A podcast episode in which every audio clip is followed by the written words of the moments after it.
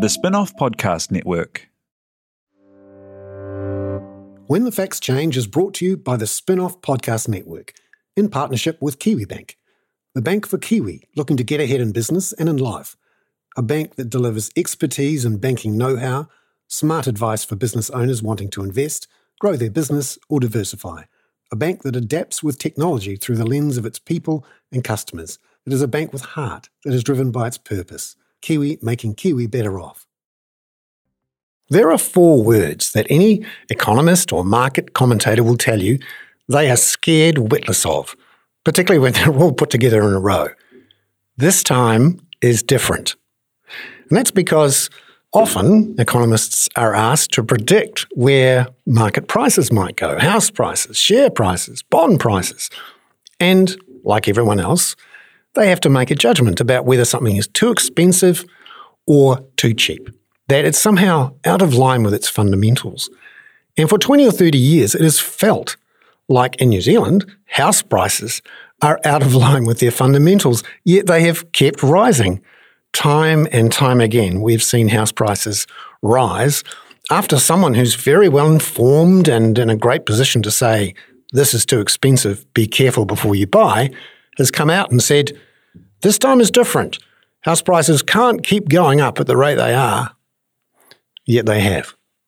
For the last twenty or thirty years, we've heard central bank governors and finance ministers and prime ministers tell us that buying lots of houses was a bad idea because at some point there would be a bust, that prices can never always go up, and that at some point they would come down, and that we should be very careful before we take on lots of debt to buy a house, a very expensive house. And so we've heard from Don Brash in nineteen ninety-eight saying he didn't think it was a sensible thing to take out lots of debt to buy an investment property. Then we heard from Alan Bollard, firstly in two thousand three and then again in two thousand four, that he thought the housing market was overvalued and vulnerable to a correction. And then, of course, in twenty fourteen and twenty fifteen, the subsequent Reserve Bank governor, Graeme Wheeler, not only did he warn that he was going to put up interest rates and that might drag down house prices, he said he also thought that housing was overvalued. Now, back in nineteen ninety-eight, house prices have more than quadrupled since then. two thousand three, they have more than tripled. And even since twenty thirteen, twenty fourteen, prices have more than doubled. Even as recently as twenty seventeen, we heard from Stephen Joyce, the then finance minister, saying that house prices can't always ever go up and they're bound to at some point go down and people should be very careful before they buy another house. And then, of course, from twenty seventeen to where we are now, house prices are up forty to fifty percent, depending on where you are.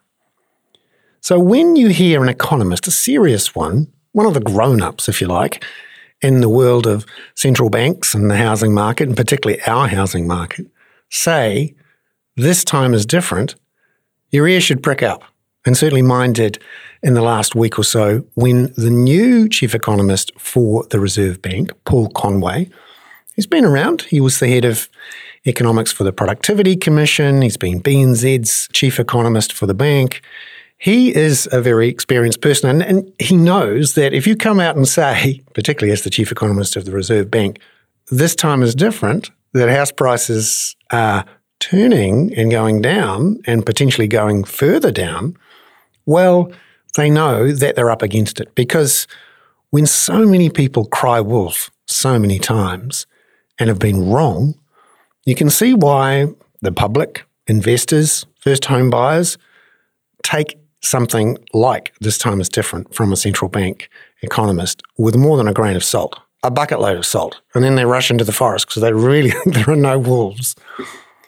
And also, they know that even if house prices or some asset class is overvalued, that often the markets don't respect these very intelligent, well-informed, well-researched people.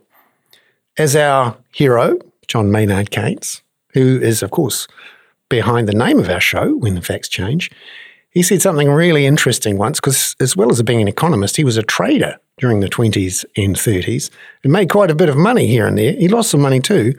But one thing he said whenever um, he was confronted by an angry investor who'd taken their advice, that the markets can stay irrational longer than we can stay solvent. And what he's saying there is that even if we're right, sometimes it doesn't matter, because by the time things have turned, we may already have lost. Or in the New Zealand case, with house prices seeming to go up forever, that if we miss out on buying, let's say in nineteen ninety-eight or twenty thirteen or twenty seventeen, it may be too late. For those people who were waiting for house prices to come down in twenty eighteen or twenty nineteen, or even, sadly, had a hope in February twenty twenty at the outbreak of COVID, thinking, wow, this is this is bound to be bad for house prices. I know, I'll wait. And then what happened? Well, the Reserve Bank itself printed fifty-five billion dollars worth of money to buy government bonds, to push down long-term interest rates, and released the restrictions on high L V R lending, which is at least partly responsible for the forty-five percent rise in house prices we saw between February twenty twenty and November twenty twenty-one. Now, house prices have actually fallen around six percent since then. And Paul Conway has come out in a very detailed speech with four academic papers behind it to say, okay, guys, this time is different. So I went along to the Reserve Bank to talk to Paul Conway. He's a very engaging and friendly and well-informed guy who has a whole team of economists behind him and those four academic papers to say why this time is different, to go through the various drivers of supply with our issues in getting enough houses built and enough land serviced with enough infrastructure, our issues with interest rates falling substantially over several decades, helping to push up prices, our issues with migration, which seems to have changed a bit recently. And I went through that conversation with Paul, essentially challenging him point by point on why he thought this time was different. So I went along to the Reserve Bank to talk to its new chief economist, Paul Conway. So Paul, I really enjoyed your speech, great charts. Tell us, why is it New Zealand has such expensive housing?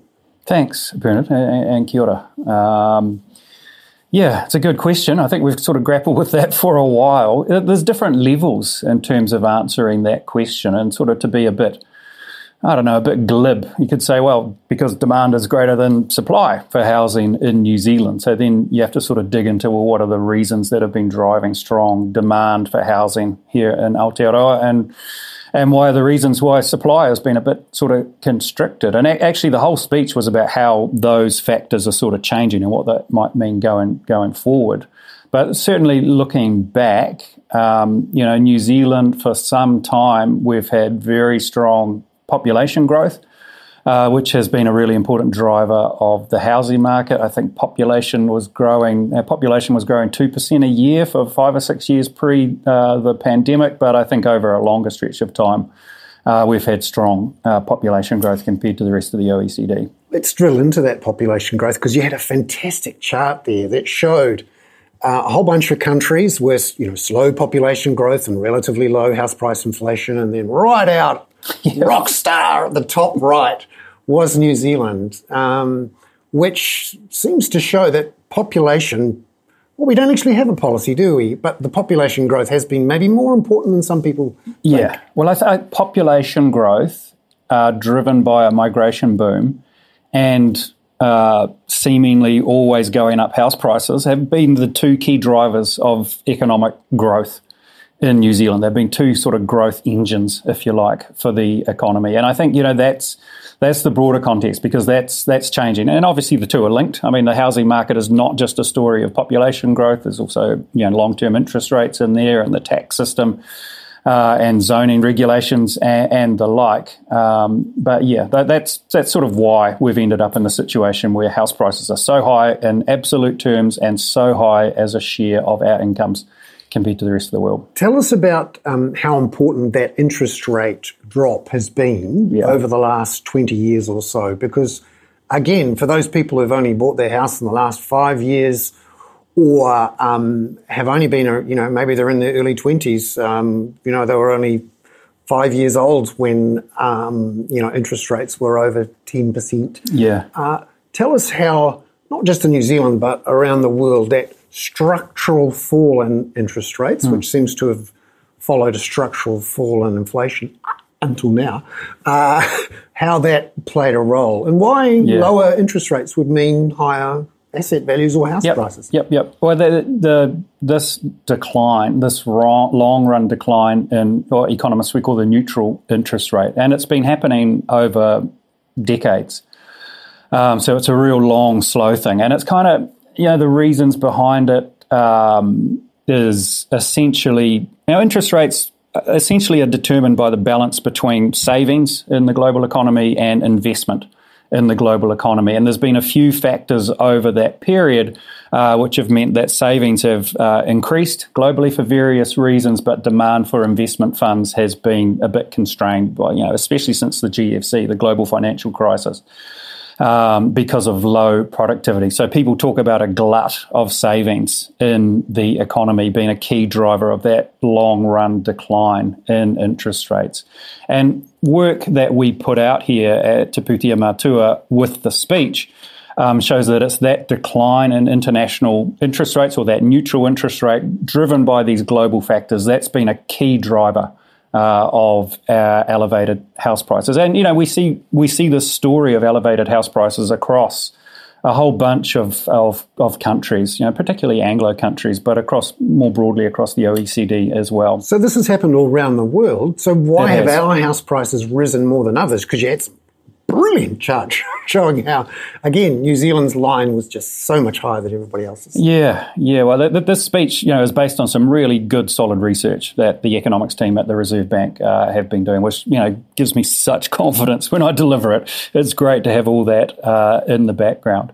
Like, I-, I think the factors that have shaped our housing experience have been similar to other countries, but I think we've sort of been shaded, you know, on the upside as in terms of demand, and on on the downside in terms of sort of constrained supply. So I don't think there's anything that's particularly New Zealand-centric about this in terms of big-picture drivers of the housing market, but the way it's sort of unfolded here, and the you know the way we've kind of restricted land and the way we've grown our population uh, has meant that our experience has been right at the extreme end uh, of what's been happening globally. So on the one side, you've got the demand increasing uh, for the asset.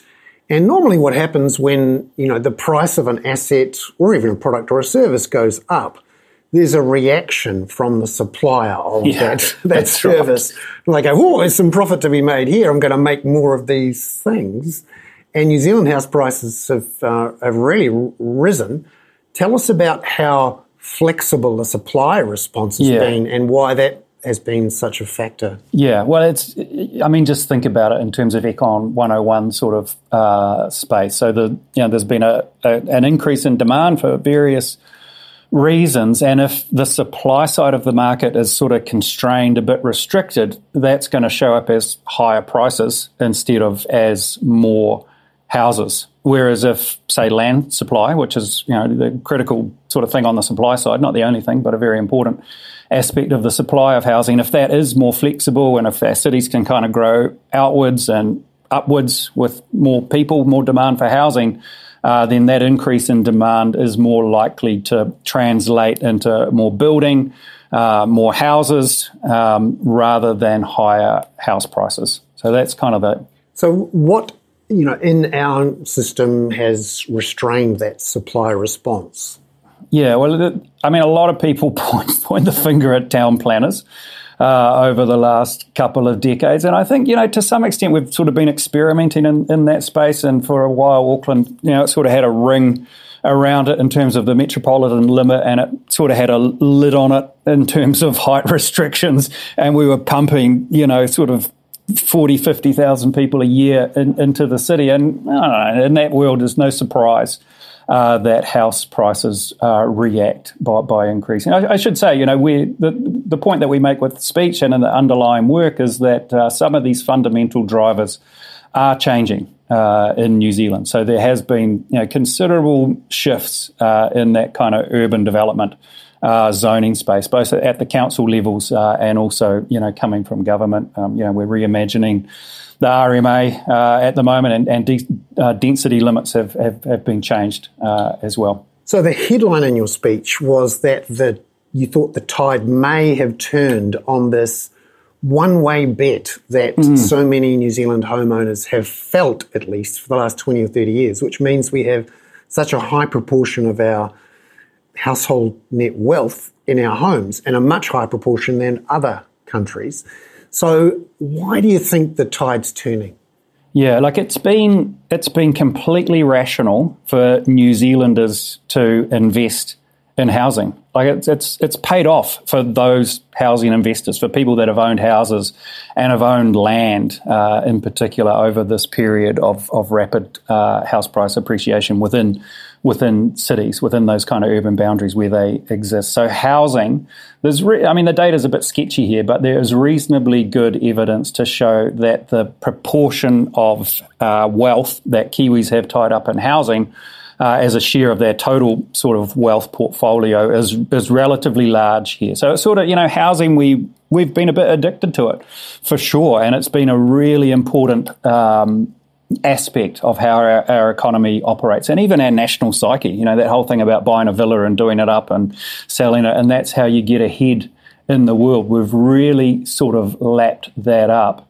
Uh, and in, in, in the speech and the underlying work, we just sort of make the point that a lot of the preconditions that led to that um, that sort of way of thinking about housing, you know, may finally be turning around. Um, so, you know, so let's drill down into the various factors. Firstly, interest rates. The Reserve Bank's been putting up interest rates since October last year, and it's also tightened its restrictions on high L V R lending. Yeah, that's in the last, you know, six to twelve months or so. Mm. But what's to say that that fundamental trend down to relatively low levels for interest rates uh, has either ended or is about to do a full reversal? Yeah, there's a, there's a heap of work uh, internationally in, in the kind of macroeconomic space looking at exactly that issue. What's going to happen to these neutral Uh, interest rates, and it's obviously something that we think about uh, here as well, uh, a great deal at the Reserve Bank. And and some international scholars that are big in this space uh, see reasons to think that uh, neutral interest rates may be going back up. Uh, we, we don't have a view uh, yet uh, here at uh, Te Pūtea Matua, but, um, um, you know, like, sort of globalization's becoming a bit more fragmented, and demographics uh, internationally are, are changing, and, you know, we can sort of start worrying about aging populations uh, around the place, and and also, you know, um, decarbonisation, the investment that's going to have to, the trillions of dollars of investment that's going to have, have to go into that. You know, there's a few reasons to suggest that that longward, uh, downward decline in neutral interest rates may have, um, you know, hit... hit the sort of the sort of trough. Um, and the flexibility of the housing market to supply, to respond to that higher price, what do you think's changed or is changing there in a substantial way? Yeah, well, well, yeah, on the supply side, um, it, you know, it, it does essentially come come to that zoning stuff that we were talking about. Like, I think that's pretty fundamental. And also, you know, the other key driver on the supply side is uh, transport. Um, so, you know, it's one thing to have um, growing cities and land becoming available, but we need to get access to it. And if we have good transport links within our cities, uh, that means people can commute into the C B Ds, you know, more easily from further out. So, you know, that sort of land becomes viable. And also the fact, you know, that we're not going to work as often as we used to. If you're a lot of people working at home, again, it's changing uh, that kind of relationship between transport Uh, and what's happening on the on the supply side of the housing market. I should, you know, Bernard, this whole, you know, like, now is a major economic transition. Like, there's so much in the world of The Economist that is changing um, now. So essentially what we do in the speech is we kind of bring that into the New Zealand housing market and sort of look at it from, from, from that perspective. So one of the other drivers is the inherent uh, advantages of investing in housing versus other types of assets, and you've uh, reproduced a, a fantastic chart in there from the tax working group, uh, which I throw at people who tell me whenever they say that there are no tax advantages for residential property investment. Uh, um, what, what's changed? To, what's changed there? Do you, that you think might help be yeah. part of the tide turning? Yeah. Well, um, first of all, you know that data is is you have to make a few assumptions to reproduce that chart, and uh, you know, and and I think the tax working group sort of you know was best efforts, and I think definitely on owner occupied houses, it's it's tax advantaged, and uh, or at least historically, and and rental uh, as well, depending on the sort of underlying assumptions. But we've had uh, interest uh, deductibility is uh, no more, I think, and whether you like it or loathe it as a policy, it's definitely going to have an impact. Uh, and also the bright lines test that the previous government brought in was recently extended from five years uh, to ten years. So if you you know flip a house within ten years, you do have to pay tax uh, on on the on the uh, income bump that you get. So so the tax, you know, the, the, the sort of any gap that existed between the effective tax rate on housing and other asset classes, um, I haven't seen an update of that work to account for these uh, recent changes in the tax system, but that, that gap will absolutely uh, be closing for sure. And then on the migration front, um, you, we pointed out earlier the big relationship between population growth and house prices on the face of it. Uh, what's happening with migration that gives you a bit more confidence on turning tides? Yeah, well, it's obviously it fell off a cliff uh, over COVID. And, you know, now there's sort of this bottled up desire for O E, you know, that Kiwis, that kind of wanderlust for travel. And I think uh, a lot of younger New Zealanders are heading offshore for sort of new experiences. And I think migration, it will come back to uh, some extent. Uh, the government is having a, a bit of a rethink, a reset uh, in the migration space and putting a, a little more emphasis on the skills uh, aspect of, of the migration issue. So, you know, my sense is that we're not going back to that period, to migration levels that we saw, you know, that, those very rapid inflows and very rapid population growth. You know, I should say I, I don't really have a view on which is preferred, sort of high uh, um Uh, population growth, high migration or or, or low. Um, but if you're going to grow your population rapidly, you need to invest in the associated infrastructure, uh, including houses. And I think previously in the past, that's something we've sort of got caught out uh, a, a little bit. Yeah, let's talk about that because you've worked with uh, the Housing and Urban Development Ministry, um, had a chat with Treasury and the Productivity Commission, where you you you led a lot of work. Plus, the new Infrastructure Commission has looked at this. What gives you any confidence or more confidence that we'll be better in the next ten to twenty years at investing in infrastructure than we have been in the last twenty or thirty, which the Infrastructure Commission itself says has created a deficit of, mm. you know, seventy-five to yeah, one hundred and something billion, depending on which assumption you use? I guess I'm just an eternal optimist. I just think we get better at our jobs as as time goes on. And I do think that, you know, now is such a crunch point for us as New Zealanders. And I think we are more open to conversations that we've sort of shied away from uh, in the past. You know, it's an exciting time to be doing economics. And I sort of just sense an openness uh, across the political spectrum and certainly across, you know, everyday New Zealanders to engage on these issues and have a really um you know, open, honest conversation about how we want to live, you know, how we want to treat each other, which is essentially what an economy is. It's a reflection of how we want to treat each other. Um, so does it make sense that sort of one group who tend to own houses and land, you know, just sort of do so well out of it for decades and everybody else, you know, misses out to some some extent? So I, I just I just think we're really starting to open ourselves up to these conversations, and having an infrastructure commission is great, and sort of, you know, making that more sort of uh, you know long run sort of view in that space instead of a, a political sort of cycle. You know, there's there's things happening around our country that give me optimism.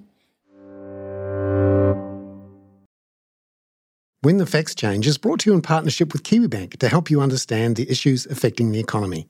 And that's what their team of experts is here to do too.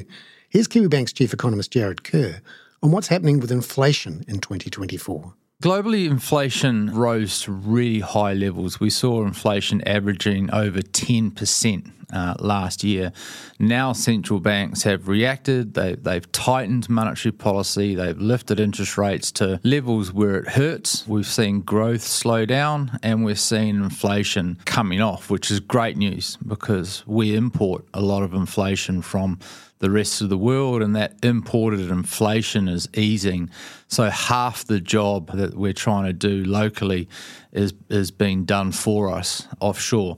The other half, the domestic bit, well, that's the tough bit. That's the sticky inflation that's coming out of our housing market. It's coming out of construction. It's coming out of service industries, and it's going to be hard to contain. Visit kiwibank dot co dot n z to stay up to date with detailed economic analysis and forecasts from Jared and other KiwiBank experts.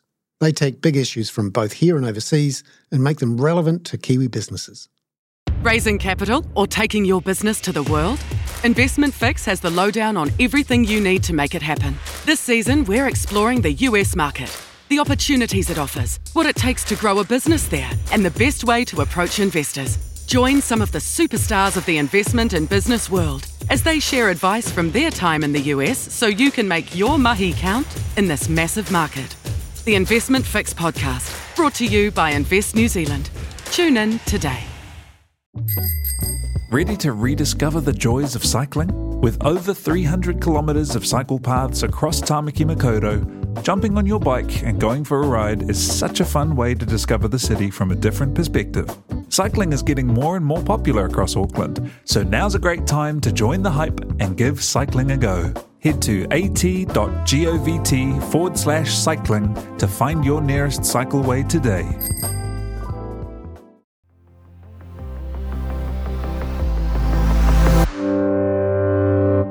Now, one of the great things about your speech was that you sort of tried to look into how New Zealand families who own homes have thought about the house as the asset, as yeah. the financial future, as something they invest in relative to other things.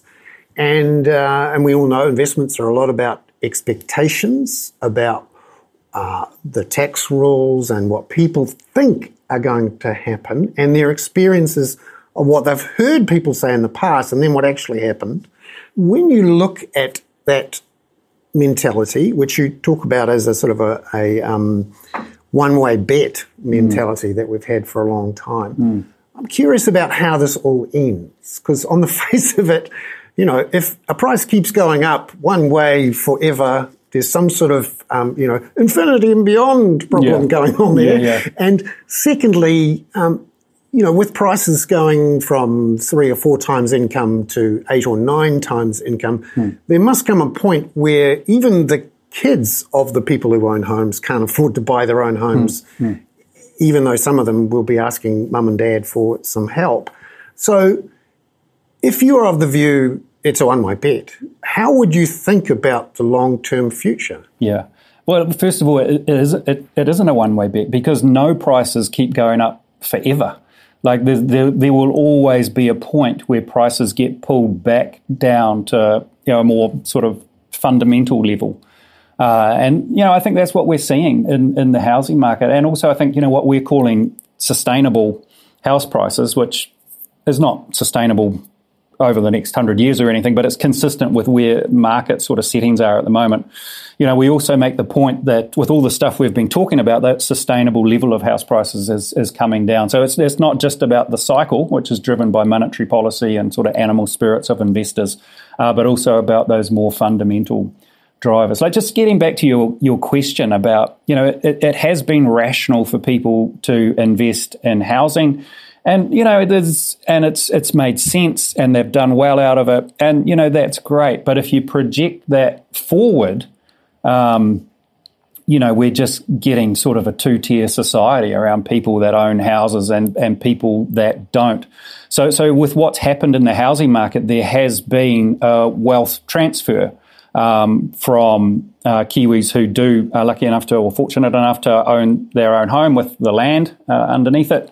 Um, you know, they have increased their wealth and there's been a wealth transfer from typically, and those guys are typically a bit older in terms of the demographics. Uh, so that transfer's come from younger New Zealanders um, that are going to have to pay more uh, to own their own home. So if you do project that forward, it's it's it's not sustainable. So something has to change. And I know for, for decades we've been talking about where that point of inflection is. You know, when is that change going to sort of finally kick in? And I guess with this speech and the underlying work, we're saying, well, you know, we've gone a long way uh, down this road, and maybe we're getting to the point where prices are coming back to a, a, a level that is more consistent with the society that we want to create. Uh, yeah, you mentioned um, sustainable price levels, and you've thought about this, and you've done a lot of work on what is a sustainable level, and you're, you're right, sustainable is not the same as affordable. And at the last monetary policy statement, the Reserve Bank um, worked out or thought that the sustainable level was about fifteen percent below the peak that we saw probably October, November mm. of twenty twenty-one. Mm. Why only a fifteen percent fall? Because when you think about the COVID era, um, prices rose forty to forty-five percent from the mm. beginning of COVID to here. Why aren't they going to go all the way back down to the start again? Yeah. So the, the way we think about this, and this is sort of getting to the, you know, what's the impact of monetary policy uh, on the housing market? And, you know, low interest rates over that COVID period, uh, you know, definitely contributed Uh, to increased demand for housing. Uh, and in turn, you know, we talk about a wealth effect. So as New Zealanders were feeling that their balance sheets, their household balance sheets were growing, um, so they were out there spending, you know, aggregate demand held up. And New Zealand has had a great run economically um, through the pandemic.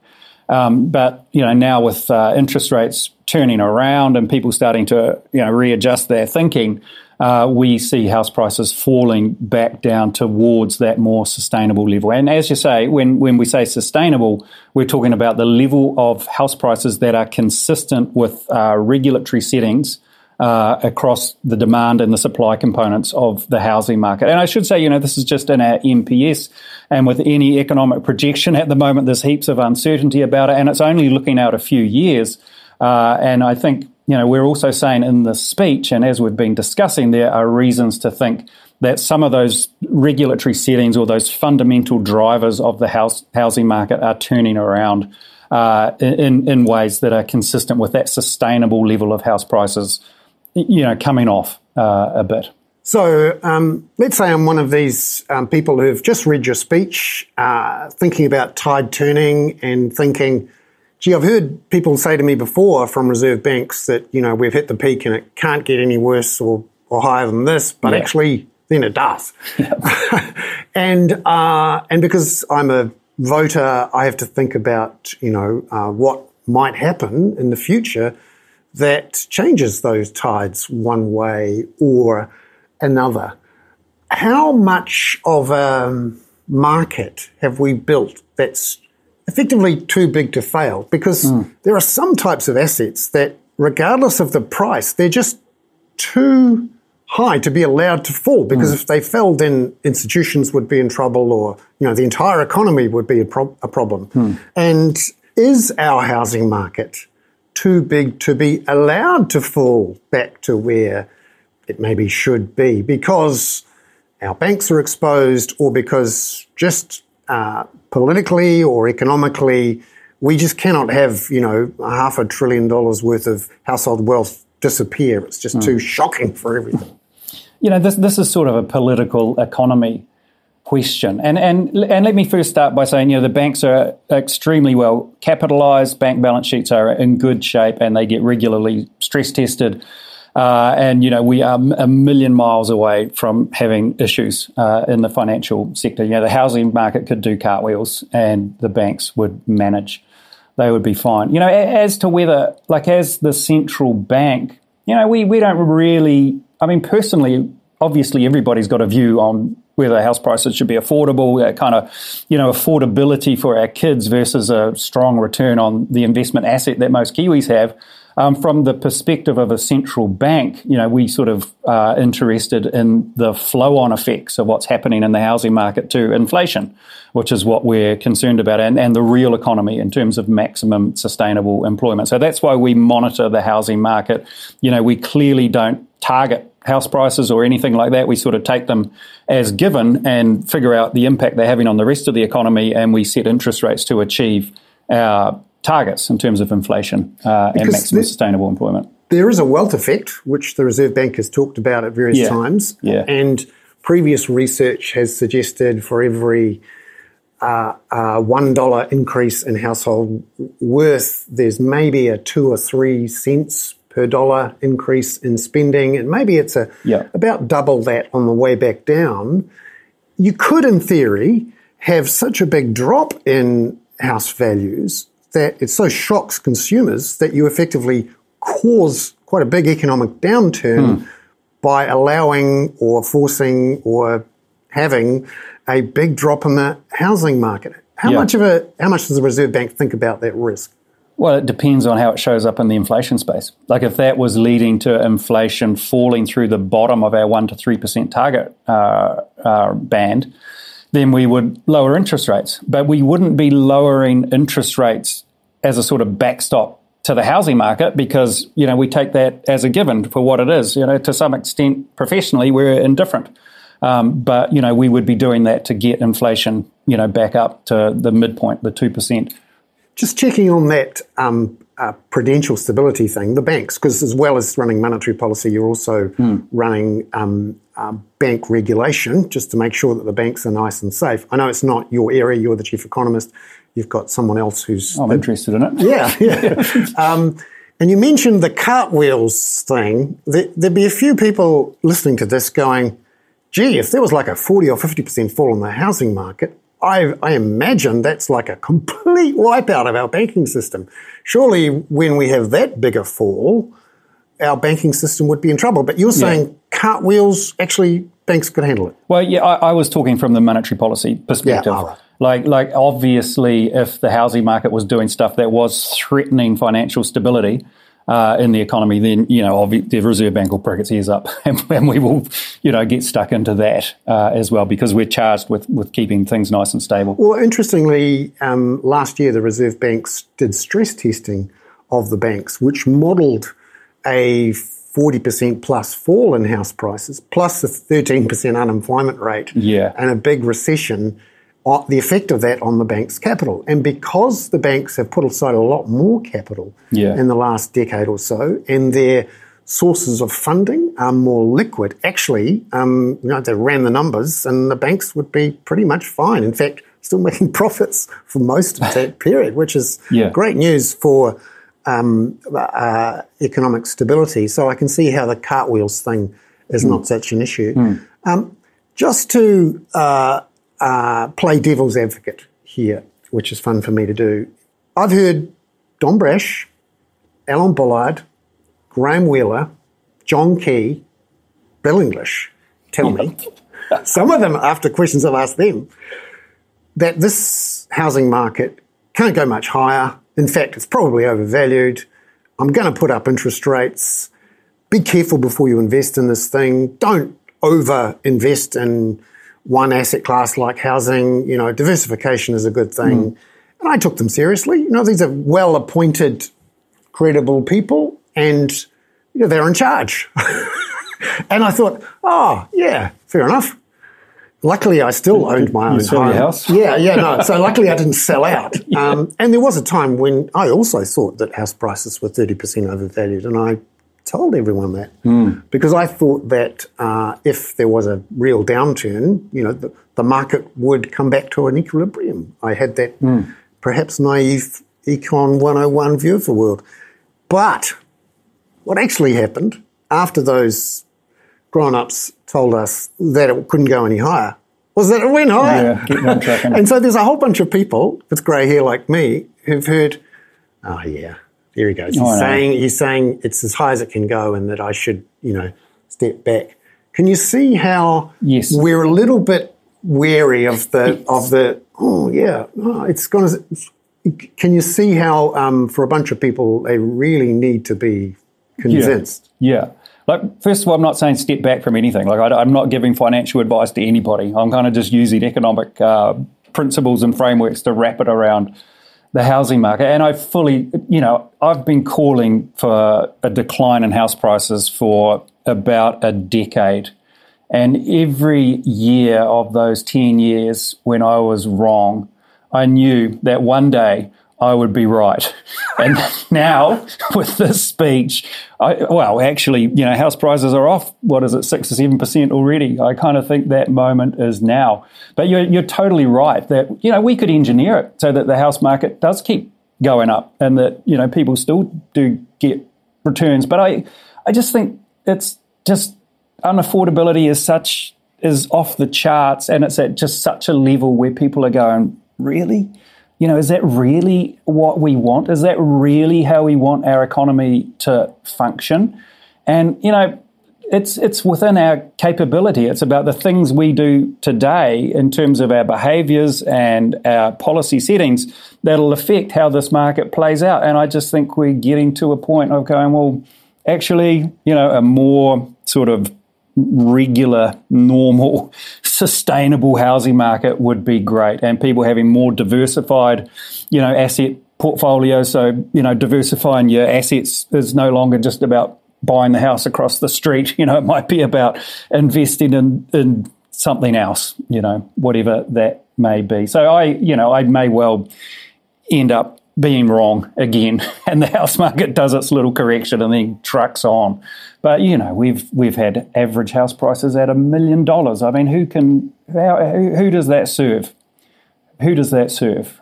And, you know, it's obviously served people that have sort of ridden that on the way up, but that's not everybody. That's nowhere near everybody, especially when you factor in future generations. And I just think the way that we are treating each other, you know, we, when we think of our kids and all that, you know, it's not even like like a kid who inherit, inherits a house, that's great. But what if you got three kids? You know, it's not optimal for that family to have. Uh, I, I just think we're getting to the point where people are asking some serious questions about how we want our economy to run. And I think the housing conversation is a really critical part. Well, that was a, a fun chat. Paul Conway, the Chief Economist at the Reserve Bank. Thank you very much. Pleasure, Bernard. Nice chatting with you. When the Facts Change was brought to you by the Spinoff Podcast Network, together with Kiwi Bank. Visit kiwibank dot co dot n z to find out how Kiwi Bank are making Kiwi better off.